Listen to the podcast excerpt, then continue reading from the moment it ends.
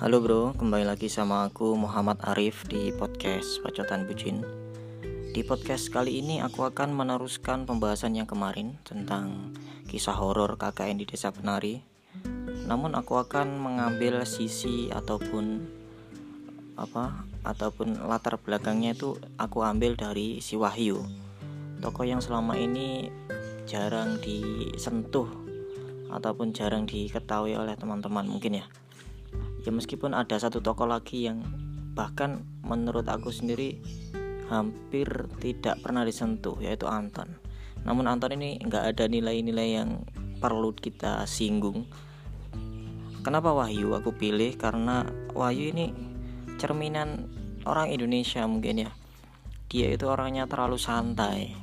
Ketika semuanya seperti Nur curiga dengan desa ini ada apa, pertanyaan dalam dirinya, kok aku dibuntutin genderuwo ya, kenapa?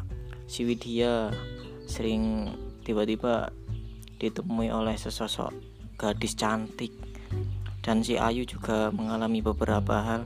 Namun si Wahyu hanya nyantai di depan tempatnya tidur, terus ngodot gak teman-teman?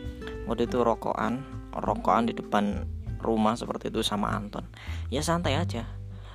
Mungkin kasusnya kayak itu, kayak waktu ada bom di Jakarta waktu itu. Nah, ada bakul sate, ada penjual sate di situ. Mungkin Wahyu itu kayak gitulah teman-teman. Dia kayak menjadi tokoh yang memecah keheningan gitulah. Nah, dalam kesempatan kali ini aku akan membahas beberapa hal unik yang dapat aku peroleh dari kisah KKN di Desa Penari, khususnya tentang Wahyu, sudut pandang Wahyu yang aku peroleh. Yang pertama, aku akan membahas tentang mulutnya yang gak bisa dijaga. Ini kebanyakan memang ya kan, kota es ini ibarat dengan mungkin ya, ini pendapatku sendiri mungkin kota Surabaya mungkin emang terbiasa untuk cakcuk gitu ya, sebagai biasa lah, sama kayak aku juga biasa cacuk-cacuk sama teman-temanku yang ada di Surabaya. Namun si Wahyu ini agak terlalu berlebihan gitu lah. Waktu mereka dijemput, waktu pertama kali datang di kota B, mereka dijemput dengan beberapa motor dari desa yang akan dituju. Dan si Wahyu itu bilang seperti ini, bro, cuk sepeda entah. Itu agak kasar ya, meskipun biasa aja, menurut aku itu biasa aja. Namun untuk orang yang belum pernah mendengarkan kata-kata seperti itu mungkin kasar banget ya. Gak bisa dijaga gitu omongannya. Terus waktu dengan Pak Prabowo di kuburan, kan Pak Prabowo menjelaskan bahwa ini adalah kuburan, ada kayak patokan gitu, apa namanya ya, yang tempat nama, nulis nama gitulah.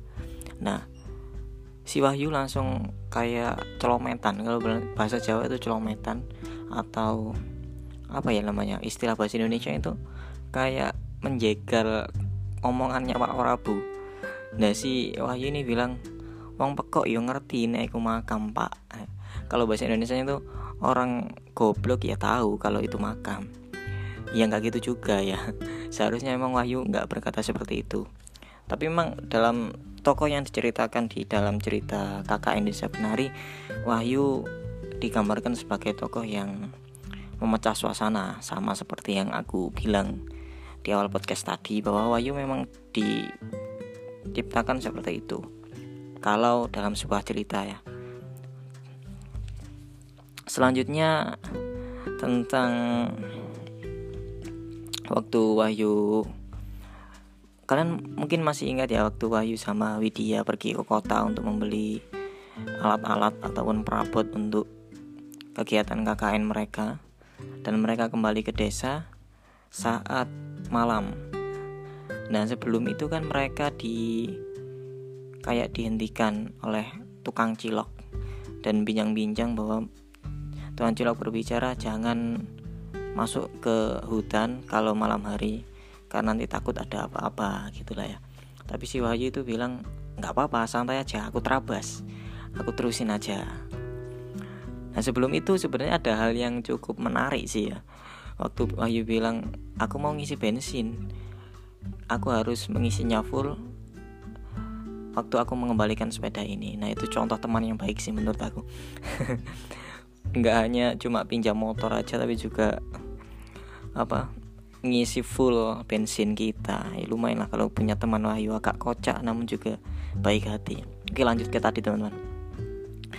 Waktu Wahyu pulang ke desa tempat mereka KKN, di tengah hutan tiba-tiba ada sebuah desa yang melakukan seperti pagelaran gitulah, mungkin kayak apa ya namanya, kayak gitulah apa, kayak ada pertunjukan gitulah ya. Ada sebuah desa yang melakukan pertunjukan kayak wayang, bukan wayang deng, kayak itulah apa, nari-nari gitulah teman-teman.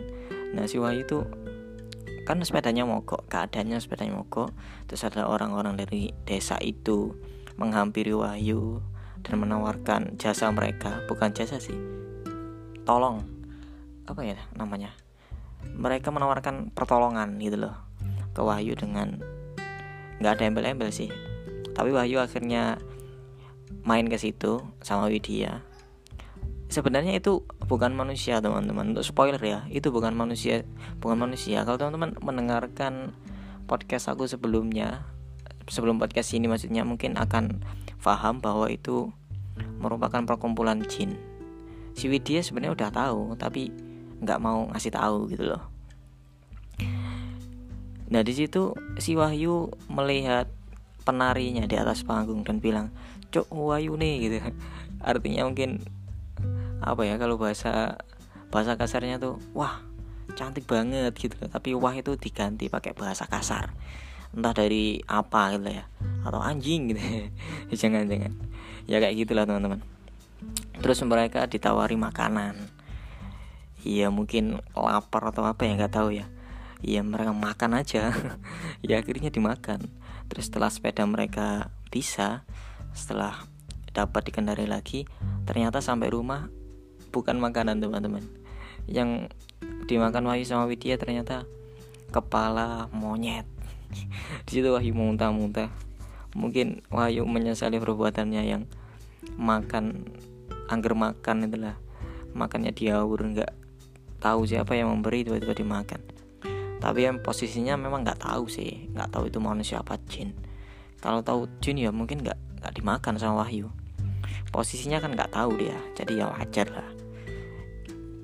Setelah itu kisah selanjutnya yang cukup menarik juga, waktu si Wahyu waktu ketahuan Bima itu kejang-kejang seperti orang epilepsi waktu ditemukan, si Wahyu diceritakan oleh Nur bahwa si Bima dan si Ayu kan melakukan hubungan seksual. Terus si Wahyu bilang gini, "Jangan Cuk, Bima kebanyakan ngentot." Ngentot itu kayak hubungan asusila gitu teman-teman, mungkin yang teman-teman nggak tahu ya. Tapi aku yakin teman-teman tahu sih ngentot itu apa. Oke, gak usah diteruskan. Nah, dari beberapa cuplikan kisah itu dapat kita ambil bahwa Wahyu merupakan cerminan orang Indonesia ya.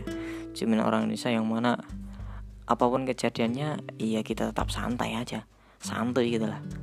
Karena Wahyu masih mahasiswa, maka Wahyu kita beri gelar Mas Santuy. Makanya judul podcast ini aku beri judul Cerminan Maha Santuy. Wahyu, cerminan Maha Santuy di kisah KKN Desa Penari. Mungkin podcast kali ini cukup sekian teman-teman. Lain hari aku akan upload podcast yang horor-horor lagi. Mungkin beberapa hari ke depan. Aku masih menimbang-nimbang ceritanya karena ceritanya cukup panjang dan menyeramkan menurut aku. Jadi teman-teman tunggu ya. Untuk teman-teman yang belum follow ataupun langganan podcast Pacotan Bucin, teman-teman bisa follow di Spotify ataupun Apple Podcast. Jangan lupa untuk memberi review ya untuk teman-teman yang mendengarkan di Apple Podcast, karena review kalian tuh sangat berguna untuk aku biar bisa mengembangkan podcast ini. Sampai jumpa di podcast selanjutnya.